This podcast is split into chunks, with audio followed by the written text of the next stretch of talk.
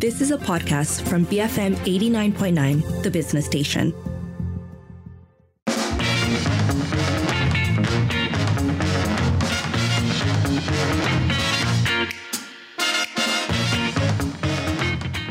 It's 5.08. You're with Lynn and Sharad on the evening edition, and it's time for Popit Popit Parliament, where we bring you highlights from the Dewan Rakyat. Now, since it is Tuesday, today's session kicked off with uh, the Prime Minister's question time, and I'm just going to give you a heads up that you will mostly today be hearing a lot from the Prime Minister, Datuk Sri Anwar Ibrahim, fielding questions and... Um, I don't know what the word is, not stoking fights, not necessarily hitting into fights, but getting involved in some back and, backs and forths. Yeah, okay, I guess the question is who drew first blood mm. in all this. Okay, now before we the proceedings even started, Tanjung Karang MP Zulkifli Zulkafli Hanafi called for disciplinary action to be taken against the Prime Minister for allegedly misleading the Dewan. This was over a statement that the Prime Minister had made about the Allah issue in justifying the government's decision to withdraw an appeal in the Jill Ireland case. At that time, Anwar said that he had consulted with the rulers and state Islamic councils before deciding to withdraw the appeal. This, according to Tanjung Karang MP, was not true, as uh, Sultan had revealed in a statement that the issue was not discussed with him. Perdana Menteri menyatakan adakah pihak kerja mendapatkan perkenan Majlis Raja-Raja Melayu dan berunding dengan Majlis Agama Islam negeri-negeri terlebih dahulu sebelum kerajaan secara diam-diam menarik balik rayuan dalam kes kalimah Allah yang begitu besar implikasi terhadap kerukunan Islam sebagai agama persekutuan. Perdana Menteri uh, Keuangan menjawab Perdana Menteri terima kasih. Uh, Perdana Menteri menjawab terima kasih yang berhormat Bagan Serai. Pertama memang telah dirujuk ke bawah duli yang maha mulia yang di-Pertuan Agong yang Tuan Agong memberikan pandangan supaya semua keputusan harus terikat dengan keputusan Majlis Raja-Raja. Daripada handset ada menyatakan dan kemudian kenyataan press conference yang telah dikeluarkan oleh uh, uh, Sultan Selangor menyatakan perkara tersebut jelas tidak dirujuk dan tidak dibincang. Dan Sultan Selangor setuju untuk membincangkan perkara ini di dalam majlis kebangsaan. Uh, majlis uh, uh, Majlis Raja-Raja. That was Tanjung Karang MP Zakapri uh, Hanapi uh, with uh, and a little bit of uh, Deputy Speaker Ramli Mohammad Noor telling him to get to the point.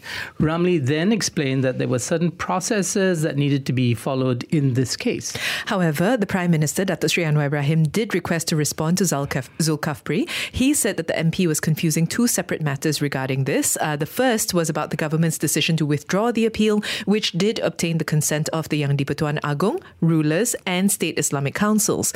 The second was the fact that Anwar had agreed with the Sultan's proposal to discuss the matter with an advisory council in August before it was to be raised with the Conference of Rulers in October. Ini um, kenyataan itu kalau baca betul tak akan mengelirukan dan memang dirojok kepada Yang Agong dan kali kedua sebelum kabinet membuat keputusan saya menelpon Tang Yang Pertuan Agong pertamanya perjumpaan sehari sebelum itu. 7 Februari itu di hadapan Jemaah Menteri dalam mesyuarat Jemaah Menteri. Saya menelpon Tuan Agong tentang keputusan baru iaitu nak merujuk kepada Majlis Raja-Raja dalam soal pindaan. Fahamlah. Yang kita kata dua perkara. Pertama pendirian kita soal Allah yang saya jawab bagan serai. Itu betul. Ya. Iaitu merujuk kepada yang di-Pertuan Agong. Tetapi yang keputusan yang dibuat kemudian itu adalah kerana kita nak buat pindaan, nak tarik balik ke apa ni, peraturan KDN yang menetapkan uh, tentang peraturan membolehkan import barang-barang yang dilarang mengikut keputusan dari raja-raja. Jadi itu yang kita lakukan. Yang saya menghadap kepada Duli Sultan Selangor atas titah tuanku. Itu bukan soal keputusan lama. Tanjung Karang faham dan Sultan Selangor itu Sultan kamu di negeri Selangor. Baca. Apa yang Sultan Selangor sebut? Iaitu dalam soal perakuan kabinet tentang me, me, tidak membolehkan Allah digunakan di semenanjung tanah Melayu diperkenan kemudian kelonggaran untuk Sabah Sarawak saya jelaskan dan kemudian Oleh kerana ada pindaan, tuanku uh, memberi pandangan sebaiknya pindaan yang nak dicadangkan itu atau uh, memperkemas peraturan itu sebaiknya dibawa dulu kepada Majlis Kemajuan Islam supaya tuanku sendiri akan persembah kepada Majlis Raja-Raja. Apa yang bertentangan ni? Nak putar belit nak tipu rakyat sebab apa? Nak dapat keuntungan politik jangan dengan menipu. Uh, moving on to uh, accusations of flip flopping, the Tanjung Karang MP took to the mic again to bring up two decisions the government had made. Firstly, our chicken and egg subsidies. These subsidies were supposed to end on June the 30th, but last week the government announced that they would be continuing subsidizing chicken and egg production past June. So, the other point uh, of contention was the decision to continue the Public Service Department or PSD scholarships for students who were pursuing medicine, dentistry, and pharmacy. Now, this is despite an earlier announcement from PSD that this would be stopping. The reason that the MP brought uh, these two decisions up was to point out how these U turns could damage the people's confidence in the current government. In response to this, the Prime Minister said that even if there was a back and forth involved in these decisions, he would be willing to do it as long as it benefited the people. He also said that the previous decisions uh, to end the chicken and egg subsidy by June um, and to stop the PSD scholarships were made under the former government. Itu keputusan lama. Jadi kementerian hanya umumkan keputusan. Rojok pada Menteri Keuangan dan Perdana Menteri, saya kata sambung. Keputusan pengumuman itu bukan flip flop, keputusan lama kita umum diumum ikut proses prosesnya. Tapi bila dimaklum kepada saya, diteliti balik, ini akan membebankan rakyat, raya haji dekat, kita tolonglah rakyat. Jadi beza saudara uh, yang berhormat Tanjung Karang yang duduk tak berapa puas hati kerana flip flop. Kalaupun flip flop untuk bantu rakyat, saya akan flip flop. Ya. Buat apa tak mau flip flop tapi bebankan rakyat. So Anwar also said that these weren't the only decisions from the previous administration that the government had reversed or flip flopped, seems to be the word of the day. Um, he cited the decision that the PN government had made to increase electricity costs, uh, which he later reversed. Now, this caused, as you would guess, a bit of an uproar in the day one, with several PN MPs saying he was wrong about this. Uh, Anwar had a rebuff saying that there was a record that the former government had made this announcement. Here's just a little clip of that exchange. Ya, masa Perikatan Nasional apa dia? Naik elektrik untuk semua. Baik. Saya tukar. Mana Perdana Menteri Tambun tukar. Flip flop tidak bebankan rakyat. Tak nak naik. Tak betul tu ya Mat. Tak betul. Tak betul, tak betul. Banyak pembohongan dari wanita Saya tu. ada Tak rekod. betul. Jawapan Itulah PM. Jawapan Tak Kota untuk Baru semua. ada rekod di parlimen. Yang berhormat Pendam Ah. Ya, saya naikkan tahun depan. Kota, kota Raja kata Boleh nak rujuk? hentikan. Kota Raja beritahu nak hentikan subsidi. Yang berhormat Ulu Terengganu duduk And there you have it. Uh, we'd like to know what you're thinking. What are your thoughts on this? Has the supposed flip flopping of policies caused you to lose confidence in the government? Uh, does all this yelling in Parliament in turn affect how you feel about the proceedings. That number to call is double seven double three two nine hundred. Send a voice note or WhatsApp 018 789 8899 and tweet us at PFM Radio. Now, let's move on to a discussion about the Malaysia Indonesia treaties that were signed by the Prime Minister recently with his counterpart from Indonesia on maritime border agreements. Just a little background in case you missed it the treaties were signed to solve an 18 year old um, maritime border issue in the southern part of the Malacca Straits as well as the Sulu Sea. Now, Kota Baru MP Datuk Sri Takiuddin Hassan stood up to express his dissatisfaction on the matter, saying that the PM was going against expert opinion by signing the treaties. Let's hear a little bit of that. Langkah yang telah diambil oleh Yang Amat Berhormat Perdana Menteri menandatangani perjanjian dengan Presiden Indonesia baru-baru ini berkaitan pertikaian maritim Malaysia Indonesia ini bukanlah satu langkah proaktif untuk menyelesaikan pertikaian yang disebut tadi sudah 18 tahun tetapi ianya lebih suatu langkah kompromi yang kurang berhati-hati yang boleh merugikan usaha melindungi hak wilayah Malaysia dan menyentuh soal kedaulatan negara. Tindakan kerajaan dan Yang Amat Perdana Menteri juga jelas, ini penting, membelakangkan pandangan pakar-pakar maritim kita yang selama ini membantu kerajaan dengan tekun dalam usaha melindungi hak wilayah maritim. Mereka memberi pandangan pakar, expert opinion agar Malaysia tidak berkompromi dengan tuntutan Jakarta yang membabitkan kawasan laut di Laut Sulawesi dan di bahagian paling selatan di Selat Melaka.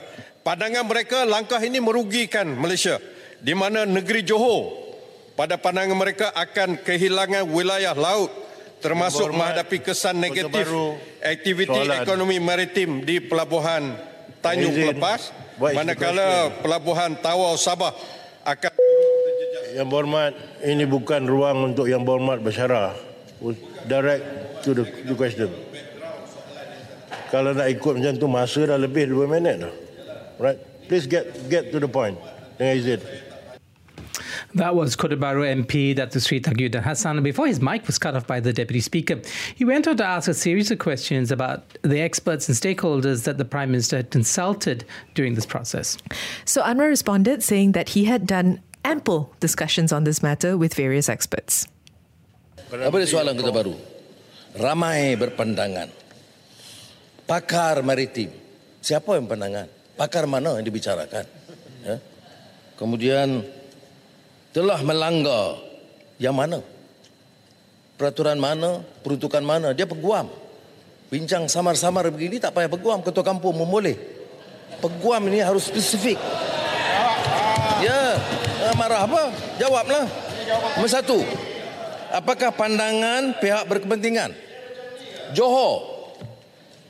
Johor, Tuanku Sultan telah dimaklum bahawa ini sempadan ini tiga batu nautical miles, tiga batu nautika daripada kawasan. Ini jauh, tidak termasuk perbatasan Johor. Satu. Sabah. Sabah tidak dimeterai dalam hal ini. Ketua Menteri Sabah dimaklum bahawa memuktamadkan Pulau Sebatik dan kawasan yang melibatkan Tawau dan Sabah itu ditangguh sehingga ada persetujuan baru kerana kita belum bersetuju. Saya ada cakap tadi, dengarlah. Soalan kedua, pakar maritime. Pakar maritime mana? Saya dah sebut nama-nama. Kementerian Luar Jabatan Maritim, MKN, Peguam Negara, Jabatan Ukur dan Pemetaan, Hidrografi Malaysia. Menteri Luar dan Kementerian Luar yang menjalankan kebanyakan tugas itu. Tapi sebelum saya meterai, perjumpaan akhir saya masih berdepan dengan mereka. Jadi pakar-pakar ini mengesahkan ada pakar baru yang kota baru nak sebut, carilah. Sebut pada saya nama siapa. Ini pakai sembrono aja. Then, Pago MP and of course former Prime Minister Tan Sri Muhyiddin Yassin stood up to ask for assurance that Malaysia's demands would not or have not been compromised amid attempts by both sides to find a resolution. Pertamanya, terima kasih kepada Yang Berhormat yang telah menjelaskan Uh, bahawa apa yang telah dimeterai dengan pihak Indonesia itu bukan satu perjanjian yang komprehensif. Ada banyak caveat. Maknanya ia bersetuju atas perkara yang mungkin boleh bersetuju. Tapi banyak lagi perkara yang tak lagi diselesaikan. Macam contoh tadi sama ada soal yang berkaitan dengan sempadan di mana melibatkan negeri Johor, negeri saya lah. Ataupun di Sabah, ini perkara-perkara yang dianggap penting. Selain daripada itu yang berkaitan Pulau Sebatik ataupun dengan soal ambalat. Ini kes-kes yang telah pun selama ini menjadi isu ataupun dispute. Jadi sebab itu saya nak minta jaminan daripada Yang Amat Berhormat Perdana Menteri bahawa bila mana nak diselesaikan nanti pasal banyak lagi rundingan akan diadakan boleh tak dijamin supaya apa yang dikatakan tuntutan hak Malaysia itu tidak kita kompromi langsung.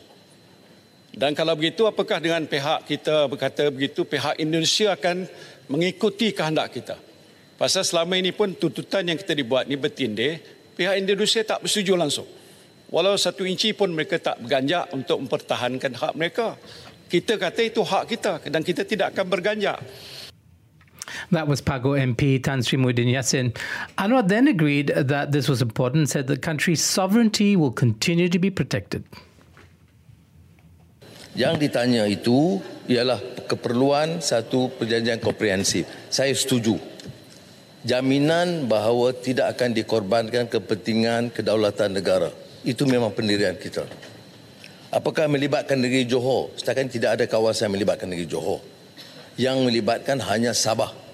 Dan saya telah jawab tadi, soal Sabah ini bukan saja kerajaan persekutuan akan berunding dengan Indonesia untuk uh, kawasan uh, sempadan Sabah termasuk sekitar Pulau Sebatik itu akan melibatkan wakil dari kerajaan negeri Sabah.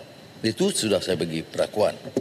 Jadi soal dia uh, komprehensif, dia komprehensif settlement yang yang belum dimeterai hanya sebahagian kecil yang melibatkan sempadan Sabah dan memang kita tidak dapat bersetuju. Uh, bagaimana boleh kita teruskan kalau pengalaman kita dengan Thailand kita akhirnya bersetuju win-win joint development authority. Ya. Tapi Pulau Sebatik belum sampai ke situ. Ya. Itu kita kena bincang apakah wajar ditekankan setakat ini kita telah bawa pendirian kita uh, Indonesia jelas tuntutan kita dan kita pun tahu tuntutan Indonesia tapi kita tidak setuju. Jadi peringkat ini uh, itulah keadaan dia dan soal kompromi tidak berbangkit. Uh, Presiden Jokowi dia mewakili rakyat dan negara Indonesia. Saya mewakili rakyat dan negara Malaysia. Soal kedaulatan tidak boleh dikompromi atau dikorbankan. That was Prime Minister Datuk Sri Anwar Ibrahim. Uh, let us know, do you have any concerns about the Indonesia-Malaysia treaties that were signed? Uh, do you think it's been handled well? You can call us, you can send us a voice note or WhatsApp, you can tweet us. Um, and that is it for today. Just a quick recap on what we covered. So uh, the Tanjung Karang MP's call for the Prime Minister to be referred to disciplinary action over allegedly misleading the Dewan. Um, concerns over the maritime border treaty signed between Malaysia and Indonesia, which you just heard. And um, the perceived flip flopping of policies and whether this would cause people to lose confidence in the government. Those numbers, if you'd like to weigh in, you can call 7733 2900, send a voice note or WhatsApp 018 789 8899, and tweet us at BFM Radio.